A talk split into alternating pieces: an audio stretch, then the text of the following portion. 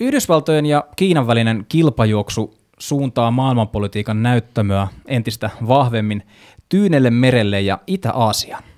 Viime aikoina Kiinan ja Taiwanin suhteet ovat nousseet otsikoihin, mutta yhden Itä-Aasian alueella vaikuttavan keskeisen toimijan eli Japanin rooli ja merkitys alueellisesti nousee harvemmin esille.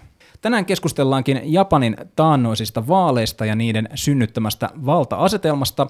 Tämän lisäksi keskitytään Japanin puolustuspolitiikan näkymiin Tyynemeren yhä tihenevässä valtapolitiikan aallokossa. ulkopoliittista. Minä olen ollut aina sitä mieltä, että ei penniäkään kellekään. The young people of the world Wir schaffen das. China.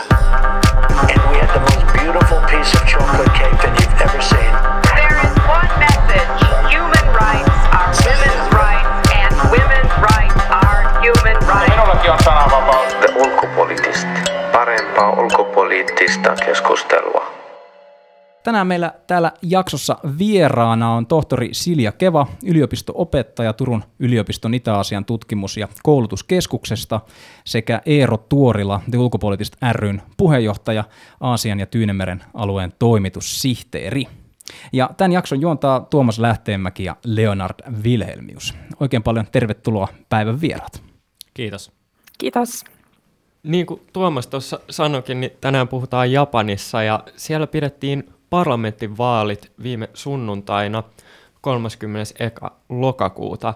Vaalit voitti maan hallitseva valtapuolue liberaalidemokraattinen LDP, joka säilytti ehdottoman enemmistön maan parlamentissa.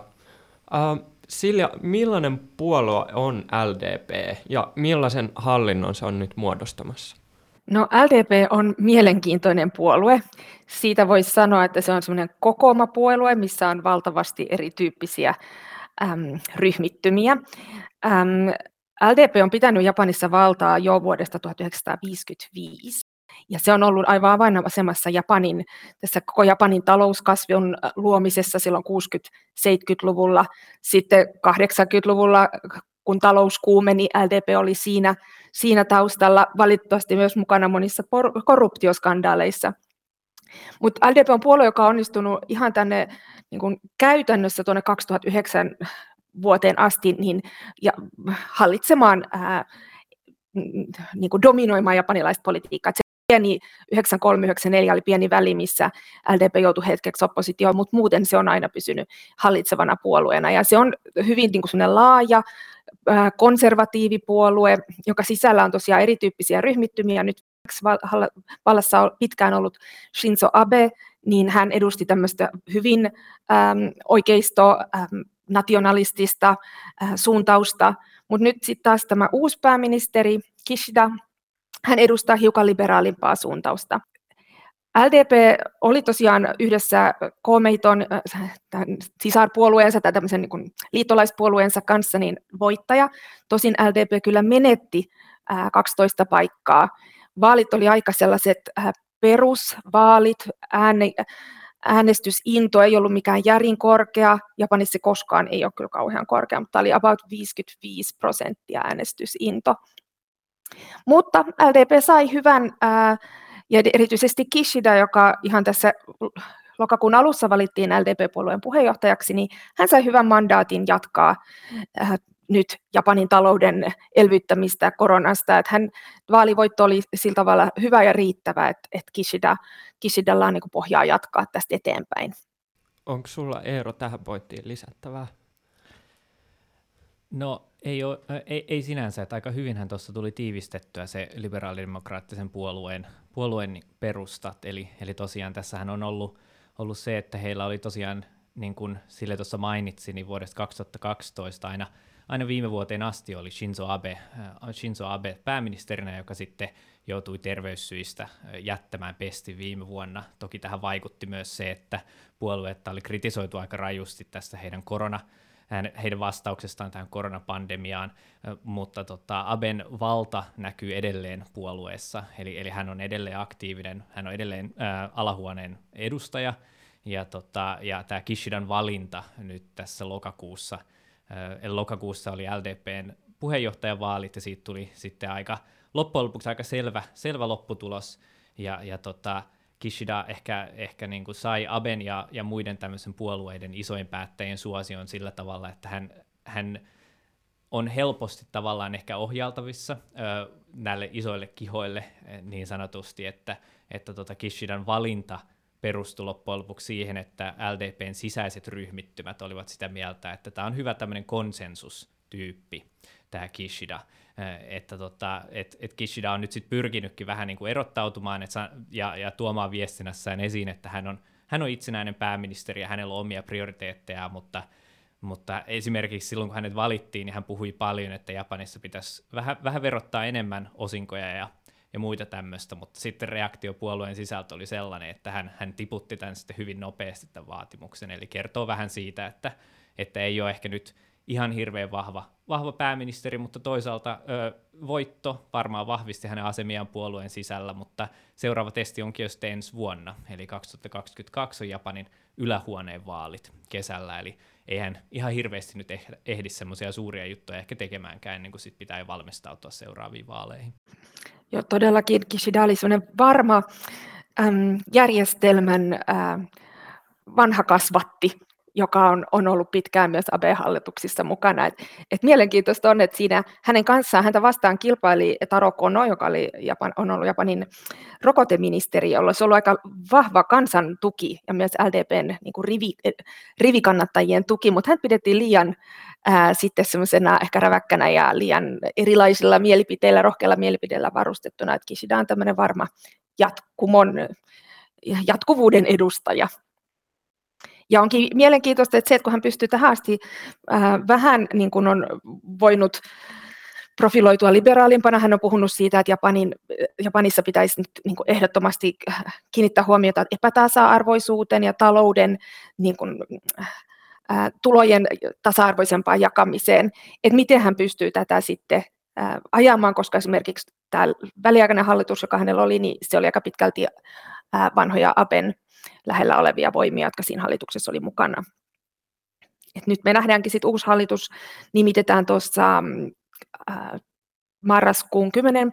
päivän jälkeen, kun on eduskunta on, tai parlamentti on kokoontunut. Tässä tulikin jo vähän nostettua jotain pointteja esiin, että mistä on keskusteltu vaaleissa, mutta jos niitä voitte vielä vähän purkaa lisää, eli mitkä oli näitä tärkeimpiä vaaliteemoja? Haluatko vaikka Eero aloittaa? Joo, kyllä itse kun seurasin sitä vaalikeskustelua ennen sitä, sitä käytyy keskustelua ja myös sitä, niin kuin Silja sanoi, että Kishida puhuu paljon tämmöisestä taloudellisesta tasa-arvosta, niin kyllä tämä niin kuin ta- epätasa-arvo ja tämmöinen niin kuin tulo, tulojen eriytyminen on ehdottomasti oli varmaan yksi suurimpia teemoja nyt, mitä tässä vaalien alla oli.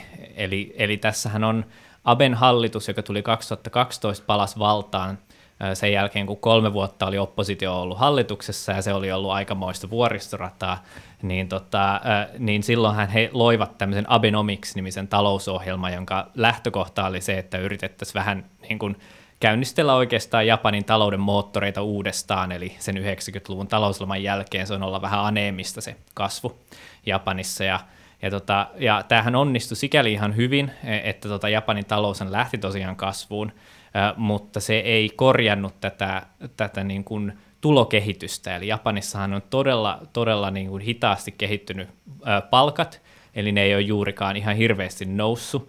Ja, ja tota, tämän niin kuin Aben hallituskauden aikana niin voisi sanoa, että kaikista suurin hyötyjä oli käytännössä sijoittajat ja, ja isot yritykset, joiden, joiden osakekurssit nousi, nousi aika paljon. Eli, eli tota, kun taas tavanomaisen työläisen palkka ei, ei juurikaan. Et, et esimerkiksi paljonhan on puhuttu, että Abenomiksen yksi lähtökohta tai yksi tavoite oli, oli parantaa naisten työllisyyttä, ja siinähän onnistuttiin. Japanissa on aika korkea naisten työllisyys, mutta se, se tavallaan statistiikka piilottaa sen taakseen, että iso osa tästä työllisyydestä tuli palveluammateissa, ne oli osa-aikaisia töitä, mihin, mihin, mihin naiset pääty, ja sitten kun tuli pandemia, niin yllätys, yllätys, iso osa näistä palvelualan työpaikoista katosi käytännössä, eli, eli se työttömyys lähti sitten taas nousemaan, et, että tota, ja nämä on myös aika matalapalkkaisia töitä.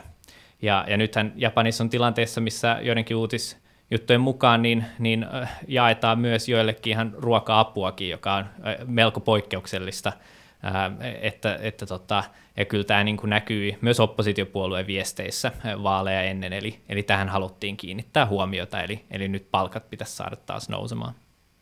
Onko sinulla Silja tuohon lisättävää näihin vaaliteemoihin, tai sit onko sinulla jotain muita yhteiskunnallisia kehityskulkuja mielessä, jotka on tuossa vaikuttanut vaalien taustalla ja jotka ehkä näky näissä vaaleissa? No, näissä vaaleissa oppositio ähm, nosti esiin korruptiota. Abe oli useissa korruptioskandaaleissa ryvettynyt. Se ei hänen, hänen tota, asemansa sinänsä horjuttanut, mutta, mutta on tämmöinen ongelma, mikä, mikä erityisesti LDP-puolueella, jolla on niin pitkäaikaiset vahvat linkit Japanin talouteen, ää, byrokratiaan, että et siellä, siellä tämmöisiä hyväveliverkostoja aika paljon on ja niitä tulee aina väliin esiin. Niin tämä oli tietysti yksi teema, mitä nostettiin. Ja sitten tämä niin kuin ihan turvallisuusympäristö Itä-Asiassa, puolustusbudjetti, äm, oli joitain tällaisia aiheita, mutta oli tosi kiinnostava tuo, joka Eero nosti tämä, tämä yhteiskunnan polarisaatio, että se on sellainen aihe, mistä voitaisiin ehkä keskustella tarkemmin jossain kohtaa tänään. Niin oikeastaan voidaan hypätä siihen saman tien, tuo oli sen, sen, sen verran niin mielenkiintoinen nosto, niin mitä, mitä siis tarkoitatte tällä erityisesti? No jos mä voin tästä jatkaa, niin, niin oikeastaan jo ihan sieltä 1990-luvun alusta asti, kun Japanin tämä kuumentunut kuplatalous sitten lopulta puhkesi, ää, Japani joutui lamaan, joka on niin kuin taloudellisesti jatkunut ja, ja, oikeastaan tuonne 2000-luvun alkupuolelle, ja sieltä, sen jälkeen Japani, Japani alkoi siitä niin kuin hiljalleen nousta, mutta henkisesti ehkä jatkuu edelleen. Äh, sanotaan, että on menetetyt vuosikymmenet, 90-luku äh, ja 2000-luku. Ja vieläkin niin kun, äh, talous ei ole niin semmoisella tasaisella pohjalla siinä mielessä. Ja tähän liittyy just tämä yhteiskunnan polarisaatio. Eli pitkään ajateltiin, että Japani on niin kuin suurin keskiluokan maa, että kaikki kuuluu keskiluokkaan. Japanista haluaa itsekin niin kuin jotenkin äh, identifioida itsensä keskiluokkaan.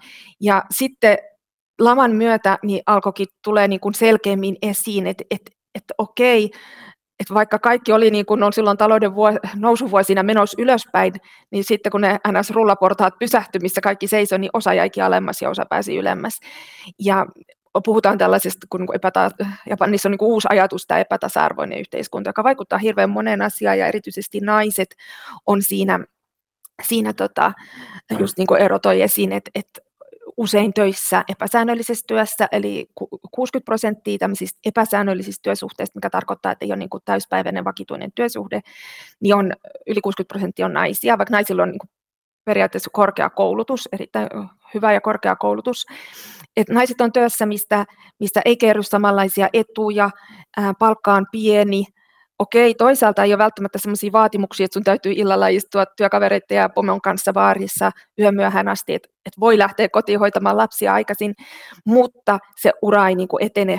Ja sitten kun tulee kriisi, taloudellisia niin kuin vaikeuksia, niin ne työtehtävät lopetetaan nopeammin eikä niin semmoista turvaa siitä työstä. Niin tämä vaikuttaa ihan hirveän moneen asiaan. Japanissa elää siis suhteellisessa köyhyydessä 15,7 prosenttia, se suhteellisen köyhyyden määrä, mikä on tosi paljon.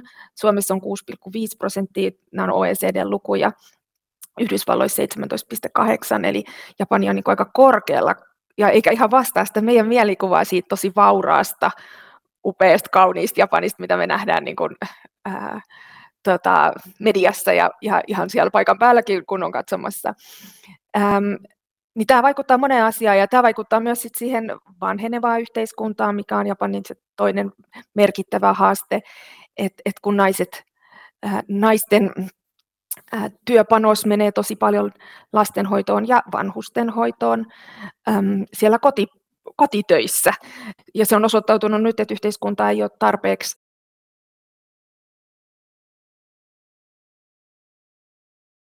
Mm. Mielenkiintoista pohdintaa erityisesti tästä eriarvoisuudesta, polarisaatiosta. Tuliko tässä vielä tähän teemaan, Eero, sulle kenties mieleen joku pointti, minkä haluaisit nostaa esille muutoin jostain kehityskulusta siis? No tässä, tässä yksi syyhän, miksi, minkä takia nämä pal- palkkakehitys on tavallaan junnannut paikalla, on, on tavallaan mielenkiintoinen, että tämä ongelmahan on semmoinen, mikä Japanissa tiedostetaan äärimmäisen hyvin, se, että se palkkakehitys on, on jäänyt jälkeen monista muista maista, ja, ja, tota, ja tä, tälle on yrit, tähän on yritetty puuttuakin, eli nyt tietysti Kishida on puhunut siitä pääministerinä, mutta myös Abehan puhui siitä aika paljonkin.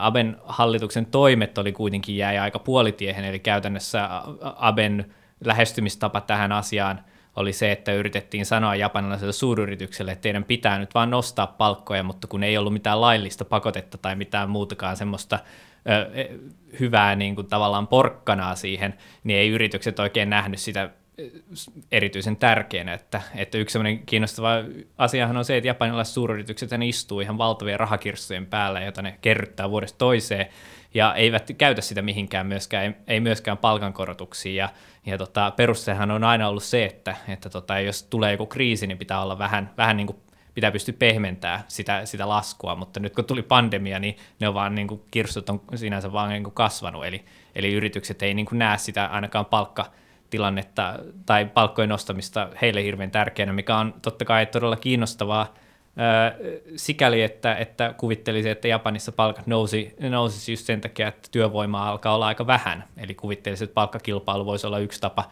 vastata tähän, mutta suuryritykset ei ainakaan ole vielä nähnyt sitä, ainakaan tässä vaiheessa tarpeellisena.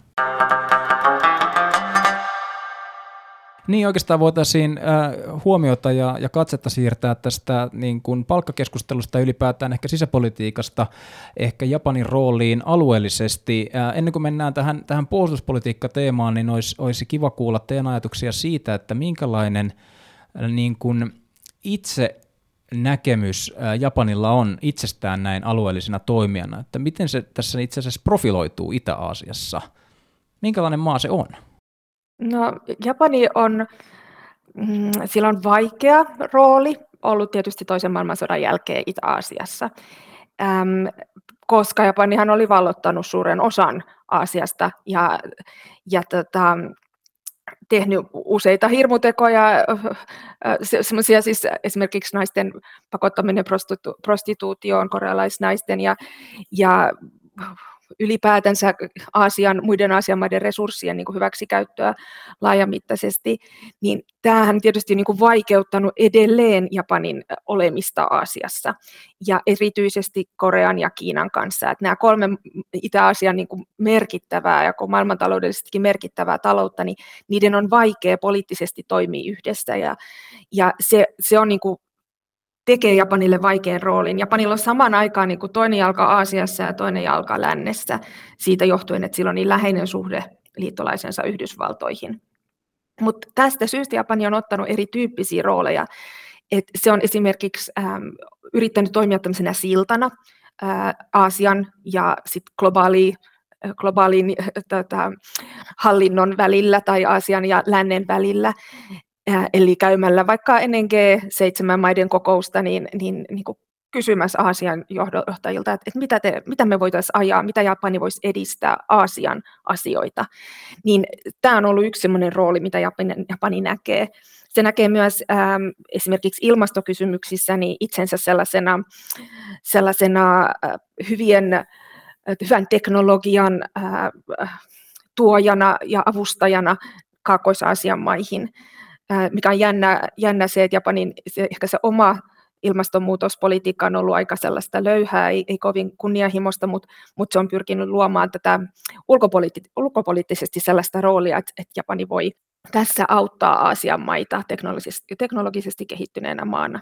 Tuntuuko, miltä ero nämä ajatukset, ainakin itsellä aina, jos miettii ehkäpä tota, vaikkapa sitä uutismäärää, mitä tulee luettu Japanista, niin se on vähän sellainen Itä-Aasian Kanada, että, että tuota, ne asiat, mitä tulee, niin on ihan positiivisia, mutta niitä on aika vähän. Mutta mitäs, mitä ajatuksia tämä herättää sinussa? Joo, se on ihan, se on ihan totta, että Japanihan hyvin pitkään on, on pyrkinyt, tai hyvin pitkälti toisen maailmansodan jälkeen ihan niin kuin Siljan mainitsemisesta syistä, niin pyrki ottaa ehkä vähän matalampaa profiilia. Et, et iso osahan Japanin ulkopolitiikasta ja vallankäytöstä toisen maailmansodan jälkeen liittyy talouspolitiikkaan, eli kehityspolitiikkaan. Japanihan oli, oli varmasti ensimmäisiä, jotka jotka lähti niin kuin Aasiassakin suuresti investoimaan juuri nimenomaan infrastruktuuria ja muihin, johon tietenkin nykyään puhutaan niin kuin Kiinan investoinneissa näissä samoilla alueilla, mutta Japani oli varmaan ensimmäisiä, jotka todella niin kuin lähti lähti niin kuin isosti tekemään tätä Kaakkois-Aasiassa ja, ja muutenkin tukemaan tavallaan sitä kautta me rakentamaan suhteita näihin maihin, mutta, mutta myös tarjoamaan itselleen hyviä vientimahdollisuuksia sitten myöhemmin, kun nämä taloudet kehittyy. Että ja Japani on sitten, erityisesti Aben kaudellahan Japani on vähän pyrkinyt tulemaan niin kuin pois ehkä semmoisesta vähän niin kuin esiripun takaa, eli, eli on tullut vähän, ottanut vähän näkyvämpää roolia itselleen ollut vähän niin kuin voimakkaampi ehkä ulostuloissaan. Heillähän on tämä konsepti, tämä vapaa Intia ja, ja Tyynen valtameren alue, jotenkin, jotenkin näin se taitaa mennä, niin, niin tämähän on niin kuin asia, joka, joka on sen verran ilmeisesti osuva, osuva tai maailmanpoliittiseen tilanteeseen osuva konsepti, että sitä on niin kuin Yhdysvallatkin viljellyt sitten myöhemmin, ja varsinkin nyt myös, myös sitten Bidenin kaudella omissa on maininnut käytännössä tämän Japanin sanotuksen joissakin asioissa, että, että sikäli Japani on pyrkinyt ehkä ottamaan semmoista roolia, että he, he eivät voi taloudellisella koollaan kilpailla ehkä suoraan Kiinan kanssa, esimerkiksi näissä infrastruktuuriprojekteissa tai muissa, mutta Japani on sen sijaan ehkä korostanut sitä, että, että tota, heillä on niin kuin korkea teknologian osaaminen, että he voi tehdä todella laadukasta infrastruktuuria, vaikka ehkä niin kuin määrä, määrässä sitä on vähemmän kuin mihin Kiina, Kiina pystyy. Joo, tämä on hyvä, hyvä tämä. Tässä on niinku tavallaan se johtajan, veturin rooli vaihtunut, et, et koska Japani ei ole pystynyt sellaista poliittista johtajuutta ottaa Aasiassa tämän historian takia, mutta silloin on ollut se sellainen taloudellinen johtajuus ja Asian Development Bank, Aasian kehityspankki oli Japanin aloite, joka on hyvin pitkään teki tämmöistä infra, infrastruktuurin rakentamista Aasiassa ja rahoittamista, ja nyt Kiina on, niin kuin tavalla, on tietysti sitten mennyt edelle omilla hankkeillaan, ja Japanin on pitää löytää niin kuin siinä sitten se oma, oma roolinsa. Nyt, niin kuin Eero tosiaan totesi, niin Aben myötä niin se, se semmoinen, Abehan puhui, että hän ottaa Japani, Japani is back, Japani on niin kuin, vahva Japani tulee takaisin. Ei vaan niin kuin, vahva taloudellisesti hän halusi vahvistaa Japanin taloutta, vaan myös niin kuin, ulkopoliittisesti vähän ärhäkämpi, vähän voimakkaampi Japani. Hän myös ajoi tätä, tätä perustuslain, uudelleen, perustuslain muuttamista siitä, että Japani voisi varustautua sotilaallisesti voimakkaammin. Ja tämä on niin kuin semmoista niin kuin tarkemmin artikuloitua ulkopolitiikkaa, ja siihen tämä vapaa äm, Indo, Tyynenmeren alue, mikähän se nyt on suomeksi, mutta Intian ja Tyynenmeren alue niin on yksi, yksi Japanin aloitteita, ja siinä on tosiaan tämmöinen niin kuin arvopohjainen perusta, eli ajatus on se, että se edistää vapautta, demokratiaa, vapaa kauppaa, sääntöpohjaista yhteistyötä, joka tietysti sitten tähdätään Kiinan patoamiseen ja Kiinan hallinnoimiseen. Kyllä vaan, kuuntelet siis The Ulkopoliittista podcastia. Tänään keskustellaan Japanista. Meillä täällä vieraana tohtori Silja Keva Turun yliopiston Itä-Asian tutkimus- ja koulutuskeskuksesta ja Eero Tuorila The Ulkopoliittista ryn puheenjohtaja. Japanin maantieteellistä sijaintia ei voi ehkä pitää kovin helppona. Naapurissa on Venäjä, jonka kanssa on saarikiistaa, sitten on aggressiivinen Pohjois-Korea ja sitten myös yhä itsevarmempi ja aggressiivisempi Kiina, jonka kanssa on pitkään tulehtuneet välit. Mitä Japanissa pidetään suurimpana turvallisuusuhkana tällä hetkellä? Japanissa varmaan välittömimpänä turvallisuusuhkana pidetään edelleen Pohjois-Koreaa.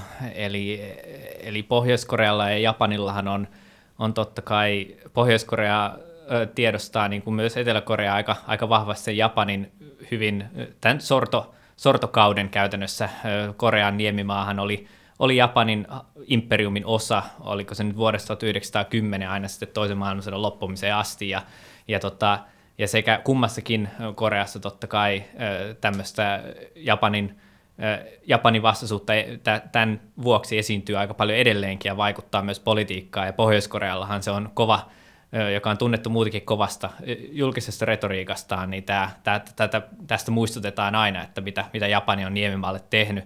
Mutta ja et Pohjois-Koreahan on ampunut, tehnyt ydin, näitä ohjuskokeitaan niin, että ne on laskeutunut Japanin mereen ja Japanin lähistölle ja, ja muuta, ja, ja Japanissahan joskus aina pohjoisosissa on sitten tullut matkapuhelmiin varoituksia, ja nyt sitten ohjuksia lentelee pään yli ja näin poispäin, eli, eli se on niin kuin, ehkä tuntuu välittömämmältä uhkalta, ja si, sittenhän on tämä kidnappauskiista, joka, joka on ehkä jäänyt pienemmälle huomiolle muualla maailmassa, mutta Pohjois-Korea siis käytännössä kidnappasi kylmän sodan aikaan Japanin kansalaisia sieltä Japanin niin kuin Pohjois-Korean puoleiselta rannikolta ja vei heitä Pohjois-Koreaan. Ja, ja, tota, ja, ja siellä he toimivat esimerkiksi yleensä, yleensä, tai, yleensä taisi olla, että he opettivat käytännössä japanin kieltä sitten paikallisille Pohjois-Koreassa.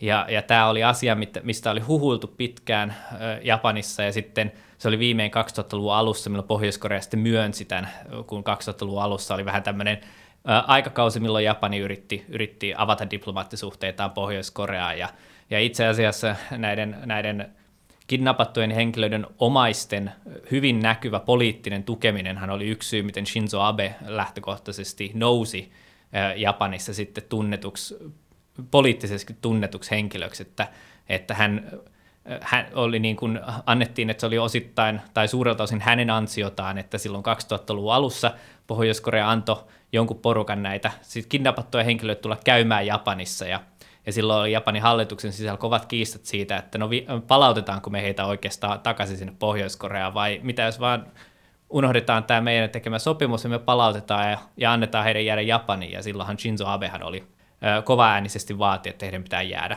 Ja, ja Japanihan on tuonut sitä esiin Yhdysvaltojen kanssa aika usein. Näitä kidnappattuja omaisiahan on Yhdysvaltain presidentitkin tavannut. Ja, ja tämä myös osa, osiltaan vaikuttaa siihen, että Japanilla on ollut todella tiukka linja Pohjois-Korea kohtaan. Nyt kun ollaan mietitty, että miten tällä ydinaseohjelmalla voi tehdä, niin Japani on ollut ehdottomasti näitä kovimman linjan kannattajia. Mutta se ehkä tuntuu Japanille välittömämmältä turvallisuusuhkalta sitten muun muassa näistä syistä. Mitä Silja ajattelet? Tuntuuko Japanissa myös siltä, että sotaa aidosti pelätään? Onko siellä edelleen vähän sellaista kylmän sodan tunnelmaa, mikä on ehkä ollut silloin Euroopassa, että onko tällainen aseellinen konflikti sellainen, mitä, mikä koetaan re- realistisena uhkana? No en mä kyllä kokisi niin kuin ainakaan tavallisen kansan keskuudessa, et näitä turvallisuus uhkia pidetään kyllä esillä. Pohjois-Korea selitti tosi hyvin tämän, tämän taustan, että pidetään paljon esillä. Sitä käytetään hyväksi sisäpoliittisesti, esimerkiksi Abe, Aben kaudella nyt 2012 eteenpäin viime vuoteen, niin, niin hän, hän tota, se oli yksi tekijä, millä, millä Japanin niin tätä turvallisuus äm, sektoria niin, niin laajennettiin, tuli uusi, ensimmäistä kertaa tehtiin tämmöinen ähm, tarkempi turvallisuusselonteko ja näin edespäin, että se on keino, millä voidaan kyllä ylläpitää niin kuin semmoista, sitä keskustelua Japanissa. Ähm, tämän lisäksi, tämän Pohjois-Korea-asian lisäksi, niin sitten on tietysti tämä Itä-Kiinan meri, missä Japanilla ja Kiinalla on aluekiista, Senkaku tai Diaoyu-saarista, niin se se on, niin kuin mä näen, se on silleen tärkeä aihe Japanille, koska se on lähellä Japanin maantieteellistä sijaintia, plus se on niillä alueilla, missä erittäin tärkeät energiakuljetukset ja kauppa kulkee. Tähän on siis maailman yksi vilkkaimpia alueita, tämä Etelä-Kiinan meri ja sitten Itä-Kiinan meri. Ja Japani ei itsessään ole mukana Etelä-Kiinan meren äh, kriisissä, mutta Itä-Kiinan Kiinan meri, eli tämä Senkaku-saaret, niin tämä on Japanille tosi tärkeä alue äm, turvallisuuden kannalta. Sitten lisäksi on tietysti vielä Kiina-Taivan suhteet, että siinä jos se kriisi leimahtaisi, niin mikä on sitten Japanin tilanne, koska ollaan taas lähellä äh, Japania myös äh, senkin takia, että, että Japanillahan on liittolaisuussuhde Yhdysvaltojen kanssa ja vuoden 2015 uuden lain mukaan Japanin itsepuolustusjoukot, eli Japanin niin sanottu armeija, niin voi mennä liittolaisen avuksi ää, sotilaallisen hyökkäyksen tilanteessa. Eli Taiwanin kriisi on sellainen, jossa Japani voitaisiin vetää mukaan sotaan. Tämä oli hirveän iso kysymys silloin 2015, joka aiheutti paljon myös vastustusta, niin Japanissa tämä lain läpimeneminen, mutta se on nyt uusi tulkinta Japanin perustuslaista, joka siis kieltää asevoimien olemassaolon periaatteessa ja sodan käytön niin tämmöisenä äm, sodan käytön Japanilta. Niin oikeastaan tuossa mainitsitkin Taivanin, Taivanin ja Kiinan väliset suhteet, niin tästä sanen aika, aika hyväkin aasinsilta ehkäpä on pohtia Japanin ja Yhdysvaltojen suhdetta ja, ja ehkäpä tällaista myöskin sen monimutkaisuutta. Ää, ja jos ajatellaan, että Trumpin aikana tämä suhde kai hiertyi aika lailla, niin miltä tilanne näin Bidenin niin sanotussa – alaisuudessa tai Bidenin aikana näyttää? Haluatko jatkaa tästä Silja vaikka tiivisti ja sitten Eero? No itse asiassa Trumpin kohdalla Abe varsin mestarillisesti onnistui luomaan hyvät suhteet Trumpiin. Ja, ja tota, hän, hän onnistui niin kuin, siinä kun Trump valittiin, niin Trump hän esitti kaiken näköisiä ajatuksia siitä, että miten Japani pitäisi pärjätä yksinään ja niin edelleen. Mutta Abe osasi varsin hyvin, hyvin tota sen suht, sitä suhdetta hoitaa. Nyt tietysti Bidenin myötä niin on palattu sitten että Trumpia edeltävän ajan niin kuin paljon ennalta odotettavampaan ja, ja vakaampaan Yhdysvaltoihin myös niin kuin tämän suhteen kannalta. Öm, eli siinä sanoisin, että, että, että ollaan niin kuin ehkä sitten tasaisemmalla, tasaisemmalla maaperällä. Mutta tämä on hyvin tärkeä, edelleen tärkein suhde Japanille, tämä Yhdysvaltojen suhde, välinen suhde. Ja miten mä nyt sanoisin, ähm, no silloin kun Japanissa on ollut niin kuin konservatiivisempia ja kun LDP on ollut vallassa, niin silloin se, usein se suhde Yhdysvaltoihin on niin kuin erittäin tärkeä. Sitten taas kun Japanissa on muutaman, tämän silloin 2009-2012 oli muka, vallassa tämä demokraattinen puolue, silloin Japani katsoi paljon enemmän niin kuin Aasian ja halusi vähän niin kuin heikentää tätä Yhdysvaltojen suhdetta, mutta nyt tällä hetkellä se on kyllä se tärkein suhde ehdottomasti. Niin, sehän on kiinnostava suhde monella, monellakin tavalla, jos, jos miettii ihan se historiaa, että se Yhdysvaltain ja Japanin välinen suhdehan perustuu loppujen lopuksi siihen, että Japani äh, hävisi, hävisi sodan, ja, jonka jälkeen Yhdysvallat miehitti, miehitti Japanin ja kirjoitti muun muassa tämän kuuluisan perustuslain Japanille, että joskus, joskus Japani, olen nähnyt tämmöisen viittauksen, että, että maailmassa ei taida olla yhtään niin rakastettua perustuslakia, jota sen oman maan kansalaiset ei ole koskaan kirjoittanut. Se kirjoitettiin eli, eli kahdessa oli... viikossa ja pa- paikalla ei ollut yhtään perustuslaki-asioihin perehtynyttä lakimiestä. Ei, joo. joo. Se oli muutama yhdysvaltalaisupseeri ja sitten japanilaiskääntäjät, jotka sitten pohti, että miten tämä käännetään, tota, käännetään sitten japaniksi. Ja ihan, ihan ne on ihan viihdyttäviä tarinoita, miten se keskustelu Japanin parlamentissa meni, koska käytännössä hän heillä ei ollut paljon vaihtoehtoa siinä, että hyväksyykö sen perustuslain vai, vai ei, mutta sen jälkeen hän Yhdysvaltoja ja Japanin tämä turvallisuussuhde on, on totta kai kehittynyt, mutta pysynyt aika tasaisena, eli Yhdysvalloilla on edelleen, onko se nyt lähes 40 000 sotilasta Japanissa, ja iso osa näistä sijaitsee Okinavalla, eli, eli ihan siellä etelässä, ja, ja on, on käytetty termiä tämä tämmöinen, että Japani on niin kuin Yhdysvalloille tämmöinen lentotukialus, jota ei voi upottaa, eli toisin sanoen se on aina siinä Aasiassa, missä Yhdysvallat haluaa totta kai olla, ja, ja se on saari, niin sitä ei ehkä voi upottaakaan,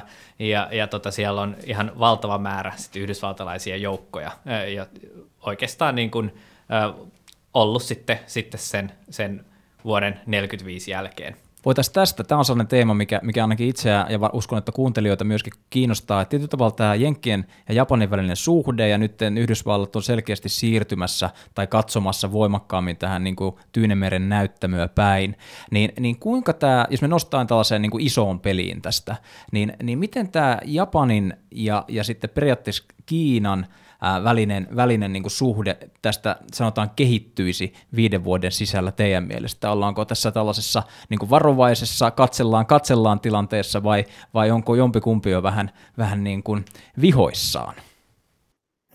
No Abehan onnistui, vaikka hän olikin niin ulkopoliittisesti ärhäkämpi, niin hän onnistui kuitenkin kautensa loppuvaiheessa niin kuin vähän lämmittelemään suhteita Kiinaan. Ja oli jo suunnitteilla ja hyvin pitkälläkin niin, niin tota, huipputason tapaaminen Japanissa, mikä olisi ollut pitkään aikaan, niin kuin, se oli merkittävä, merkittävä äh, suunnitelma, mutta sitä on nyt jouduttu äh, lykkäämään tätä Xi Jinpingin vierailua Japaniin. Eli siinä oli niin kuin semmoista lämpeämistä.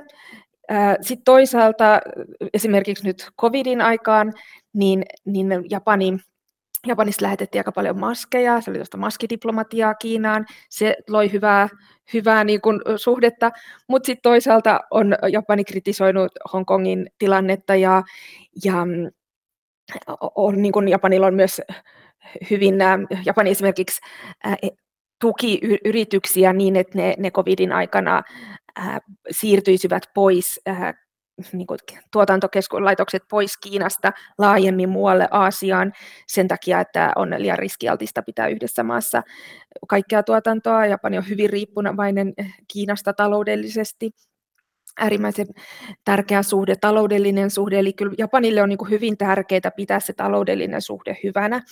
Ja poliittiset suhteet aina välillä leimahtaa ja välillä haittaakin niitä taloudellisia suhteita, mutta kyllä ne on niin merkittävät, että, että Japanille ei ole niin varaa ää, niitä liikaa ää, satuttaa. Äm, tietysti Japani on myös niin äm, läheisessä suhteessa Yhdysvaltoihin, että se, se seuraa siinä äm, paljon sitä, mitä Yhdysvallat tekee, ja nämä, että nämä Yhdysvaltojen nyt uudet, uudet tota, äm, esimerkiksi tämä AUKUS-hanke, missä on Australia ja, ja sitten Iso-Britannia mukana, niin ne sopii tähän, tähän Japanin ajatukseen tällaisesta vapaasta demokraattisesta ää, Intian Tyynemeren alueesta, jossa tota, ää, demokraattiset maat so, toimii yhdessä. Japani on myös aktiivisesti mukana tässä uudelleen lämmitetyssä Quad, quadrilateral-yhteistyössä, ää, missä on sitten mukana myös Intia ja Australia, Japani ja Yhdysvallat, niin nämä on kaikki niin kuin osa sellaista semmoista laajempaa erilaisten pienempien niin kuin minilateraalisten yhteistyöryhmittymien kenttää, missä, missä niin kuin kaikessa on tavoitteena tavallaan tasapainottaa sitä Kiinan vaikutusta tällä alueella. Todella hyvä. hyvä tota, tässä yritän väkisin melkeinpä saada aikaa jotain ruutitynnyri kysymystä tälle alueelle, mutta selkeästi sitä nyt ei, ei, ei tällä alueella ole, vaan ollaan maltillisia ja ja tota, fiksuja sielläkin. Miten ajatuksia tää, tästä, tästä tota, ää, Eero sulle tuli äskettäin? Joo, Silja on ihan oikeassa, että et, et itse asiassa Kiinan ja Japanin suhteethan on tällä hetkellä ihan niin kohtuullisen hyvät, vaikka, vaikka esimerkiksi just tämän toisen, niin kuin Silja mainitsi, tämän, tämän nelikon, eli tämän Quadin niin sanotusti, niin Australiallahan on ollut isoja ongelmia ja Intialla ja, ja Kiinallahan oli, oli tässä – oliko se nyt vuosi sitten ihan niin kuin rajakiistaa tai ihan niin kuin tappeluita siellä rajalla ja muuta, niin Japanin suhteet Kiinaan on ollut ehkä vähän rauhallisemmat nyt sitten, jos mietitään, että 2010 oli ehkä sellainen todella niin kuin, vaikea aikakausi tämän silloin tapahtuneen tämän Senkakun saarten läheisyydessä, läheisyydessä siis kiinalainen kalastusalus yritti törmätä Japanin rannikkovartioston alukseen ja, ja tota, hänet sitten pidätettiin ja vietiin takaisin Japaniin ja, ja, tota, ja Kiina vaati palauttamista ja sitten samoihin aikoihin niin sitten Kiina yhtäkkiä rajoittikin tämmöisten tosi tärkeiden mineraalien vientiä, vientiä Japani, joka on Japanin elektroniikkateollisuudelle ihan keskeisen tärkeää ja lopputuloksenahan Japani sitten luovutti tämän, tämän kapteenin Kiinalle ja tästähän sit, tot, totta kai sitten aika paljon – silloinen juuri tämä demokraattihallitus sai hirveän paljon kritiikkiä, kritiikkiä Japanin sisällä ja se oli suhteelle aika vaikea hetki, mutta siitä edespäin niin Abe onnistui, vaikka Kiinassa ei juuri Abesta ainakaan lähtökohtaisesti hirveästi pidetty, koska Abella on revisionistisia näkemyksiä siitä, että mitä, mitä, mitä Japani teki Kiinassa toisen maailmansodan aikaan. Eli hän, hän on niin kuin, suhtautuu skeptisesti tämmöisiin verilöyly tämmöisiin niin historiallisiin tosiasioihin Japanin tekemistä verilöylyistä ja muista. Tai hän halusi niin kuin lopettaa anteeksi pyyntelyn. Ehkä Joo. se, niin kuin se oli, mikä se oli se Aben niin kuin tavallaan, että, että nyt le, siirrytään eteenpäin. Ja se on taas sitten Kiinassa ja Koreassa nähdään, että ei ole semmoista riittävän syvää anteeksi pyyntöä ei ole vielä nähty. Eli tämä on se, se jatkuva kiista siinä. Abe on hyvä aasinsilta seuraavaan aiheeseen. Tässä tulikin jo tämä Japanin perustuslaki mainittua, ää, jonka mukaan Japani on pasifistinen maa, mutta nimenomaan Abe on sitä halunnut muokata ja siihen on tullutkin pieniä ää, muutoksia, niin kuin sanoitte, mutta miltä se tilanne niin kuin näyttää? onko teidän mielestä mahdollista, että sitä jotenkin rajummin rukattaisiin tässä lähitulevaisuudessa ja esimerkiksi Japanille sallittaisiin tämä mahdollisuus omaan armeijaan? No, tämä oli Aben pitkäaikainen haave muuttaa tätä perustuslakia, erityisesti tätä yhdeksättä artiklaa. Se on ollut jo semmoinen, mitä hänen isoisänsä on ajanut. Hän tulee poliittisesta suvusta. Mutta Abe oli toisaalta pragmaattinen, että hän, hän siis vannoi, että hän muuttaa sen vuoteen 2020 mennessä, mutta se ei onnistunut, vaikka LDP oli riittävä poliittinen niin kuin dominanssi sekä ala- että ylähuoneessa parlamentissa, mutta ne ei siltikään he eivät uskaltaneet viedä, tuoda tätä asiaa tota, tätä lakimuutosta pöydälle, koska se vaatii sitten vielä kansanäänestyksen. Ja kansa on ollut kuitenkin niin kuin tämän vanhan tämän pasifistisen perustuslain puolella. Mutta siinäkin on tapahtunut semmoista tasaantumista, eli Eli vastustajien määrä, tota, tämän uudistuksen vastustajien ja kannattajien määrät on niin kuin tasaantuneet, että siinä ei ole niin valtavaa eroa niin kuin vastustajien puolelle. Ähm, Mutta niin kuin sanoin, ja Abe oli pragmaattinen, hän, hän lopulta sai muutettu tätä perustuslain tulkintaa tällä 2015 lailla, joka sallii nyt niin kuin näiden itsepuolustusjoukkojen toimimisen myös Japanin ulkopuolella, ja se sitten lopulta piti riittää hänelle. Ja mä ajattelen, että Kishida ei ole niin, tämä ei ole niin semmoinen tärkeä asia välttämättä hänelle, että et en näe, että sitä nyt heti alettaisiin uudelleen ajamaan tätä hanketta. On myös paljon muita isoja asioita nyt pöydällä. Ja siinähän on todennäköisesti, sit kun sitä muutetaan, niin sitä perustuslakia, niin se on joku paketti. Eli sinne tulee, on tulossa muitakin sit uudistuksia, jos siihen päästään. Mutta kun sitä ei haluta avata sen juuri tämän yhdeksännen artiklan takia, mikä on siis aika uskomatonta, että Japanin perustuslakia ei ole muutettu niin kuin kertaakaan tätä nykyistä perustuslakia, joka silloin sodan jälkeen asetettiin.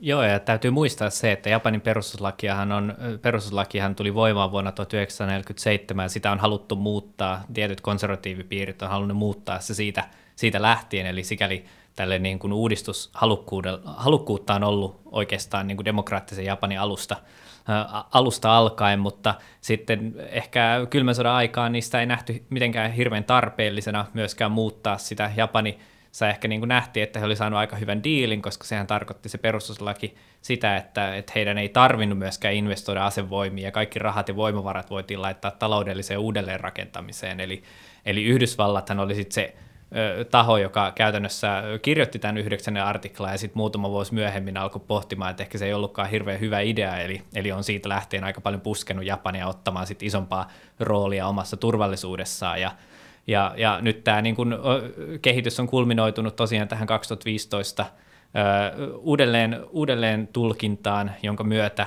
Japani saa myös, on, on tällainen vähän ehkä vaikeasti määriteltävä til, vaikeasti määriteltävä uudelleen tulkinta sikäli, että se sallii Japanin osallistumisen tai sotilaallisen voimankäytön silloin, jos tapahtuu jotain maalle, joka on Japanille läheinen ja jonka vaikka hyökätään Yhdysvaltojen merivoimien laivaan kimppuun, ja jollain tavalla tämä hyökkäys vaikuttaisi suoraan myös negatiivisesti Japanin turvallisuuteen, niin silloin Japanilla uudelleen tulkinnan myötä oikeus tavallaan puuttua sotilaallisesti siihen silleen, että kunhan se uhka saadaan torjuttua, niin sitten se on tavallaan loputtava sit siihen se Japanin asevoimien toiminta, että et täytyy muistaa, että, että Japanihan kutsuu itsepuolustusvoimiksi asevoimiaan, ja, ja sehän on itsepuolustusvoimat sikäli, että heidän tehtävänsä on oikeastaan aika paljon Japanin puolustus, kansainvälinen rauhan turvaaminen, ja, ja tota, sitten myös niin kuin maan sisällä, jos tapahtuu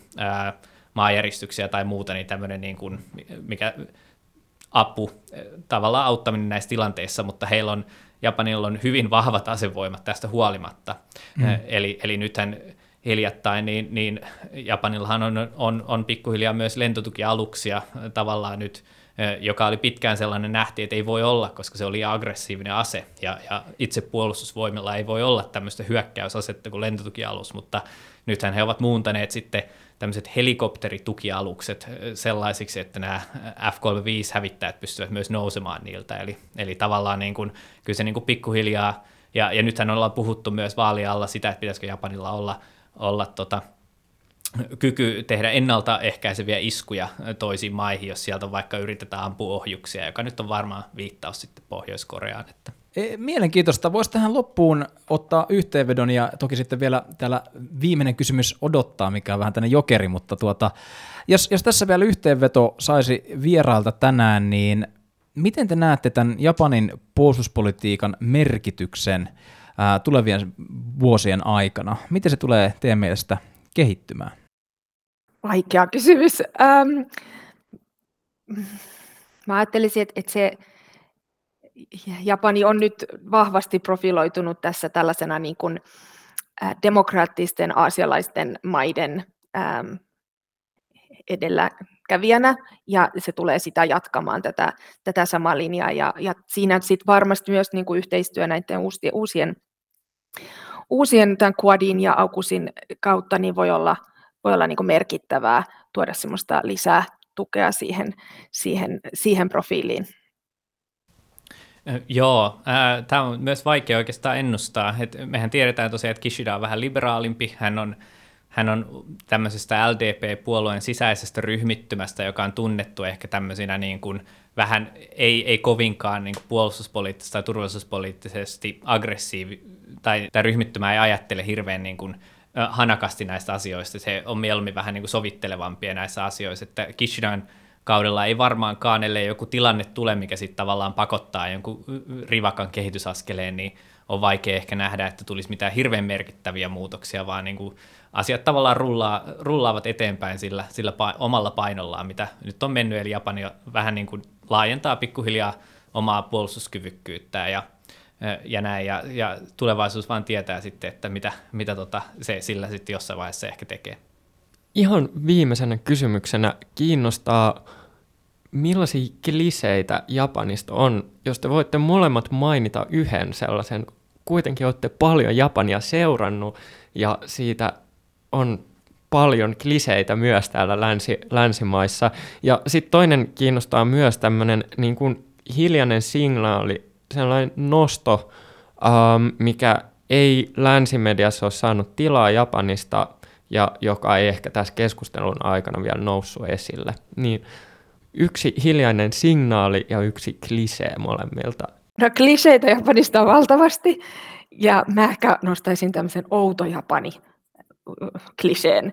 Eli niin, ja, klisee, minkä mä ehkä haluaisin nähdä loppuvankin, niin kuin se, että miten me halutaan nähdä Japania semmoisena outona ja kummallisena ja friikkinä ja ka- kaikkea muuta, ää, ja äärimmäisen uniikkina. Se on myös sellainen asia, mitä japanilaiset itse usein haluaa korostaa, sitä uniikkiutta, se on tavallaan sellainen kansallisen ylpeyden aihe, mutta näin tutkijan näkökulmasta mä haluan nähdä niin kuin Japanin yhteiskuntana, ää, jota voidaan tutkia, jos on nyt paljon samoja elementtejä ja, ja ilmiöitä, mitä ihan kaikkialla muuallakin maailmassa on, ehkä erilaisissa, erilaisina yhdistelminä tai konteksti voi olla välillä erilainen, mutta kuitenkin niin kuin, tämä klisee on ehkä sellainen tämä, tämä oudouden klisee, mitä, mitä niin paljon näkee, varsinkin populaarikulttuurissa. Sitten tuommoinen hiljainen signaali, mun mielestä on ollut tosi kiinnostavaa, että nämä nyt nämä viimeiset vaalit, niin nämä oli tätä, et, etenkin tämä LDP-puheenjohtajavaali niin ennen tätä, ennen tätä näitä eduskuntavaaleja, niin, niin näissä keskusteltiin tästä tasa-arvoisesta avioliittolaista, mikä oli kiinnostavaa siksi, että, että Taro Kono, joka oli tosiaan tämä rokotusministeri ja pyrki myös LDP-puheenjohtajaksi, niin hän olisi sallinut samaa sukupuolta olevien avio, avioparien vihkimisen ja sen, tämän niin kuin tunnustamisen laissa, tämä samaa sukupuolta olevia avioliittojen tunnustamisen. Ja yleinen ilmapiiri on, on, on niin varsin kannattaa tätä. Sitten sille ei ole kovaa vastustusta Japanissa, mutta LDP-puolueelta oli liian radikaali ajatus vielä. Ähm, Kishida ei ole tästä vielä sanonut, hän, asia on hänellä kesken, hän ei ole vielä niin kuin, pystynyt kommentoimaan sitä. Mutta tämä on niin kuin, mielenkiintoinen semmoinen, että, että, että voisiko Japanissa tapahtua uudistusta tässä. Taivanhan on siis tällä hetkellä ainoa Aasian joka on niin kuin, laissa tunnistaa ja tunnustaa samaa sukupuolta olevien avioliiton. Ja Japanissa on kyllä niin kuin aluehallinnon tasolla niin tehty tällaisia, tällaista niin kuin, jaetaan tällaisia niin kuin todistuksia, avioliittotodistuksia, mutta niillä ei ole sellaista lainvoimaa niin kuin sitten olisi, jos se tunnustettaisiin laissa. Ja nyt itse asiassa Sapporossa yksi laki, ähm, oikeus, alueoikeus totesi, että, että perustuslaki tavallaan niin kuin diskriminoi tässä, koska siinä ei tunnisteta muuta kuin eri sukupuolten väliset avioliitot. Se on sellainen kiinnostava aihe seurata.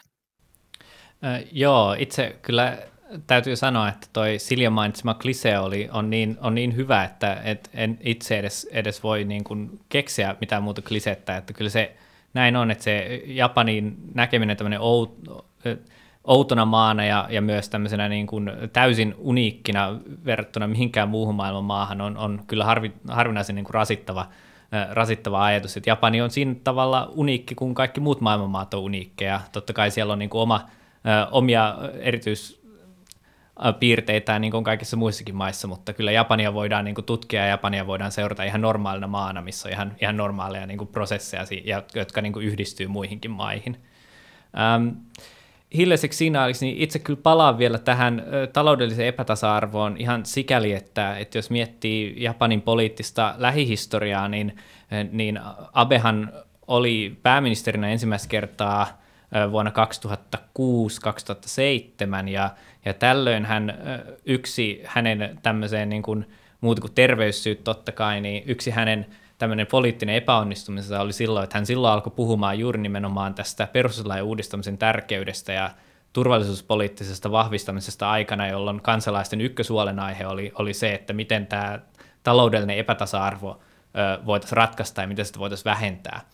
Ja hän tavallaan oli niin kuin aivan, aivan sen, ei, ei osannut oikeastaan niin kuin lukea sitä ilmapiiriä, mikä, mikä maassa sillä hetkellä oli, ja, ja LDP on tosiaan hallinnut vuodesta 1955 asti lähes, lähes tota, kolme, onko se nyt kolmea vuotta ja kahdeksaa kuukautta lukuun ottamatta yhtäjaksoisesti, toki osana, osana koalitiohallitusta nyt pitkään, mutta, mutta se, se voi olla sellainen asia, jos, jos ei ratkaisuja tule, niin, niin japanaisäänestäjät saattaa antaa vielä uuden mahdollisuuden oppositiopuolueelle. Kiitos paljon tosi hyvästä keskustelusta Silja Keva ja Eero Tuorila. Kiitos myös kuulijoille, että kuuntelitte The Ulkopolitistin podcastia.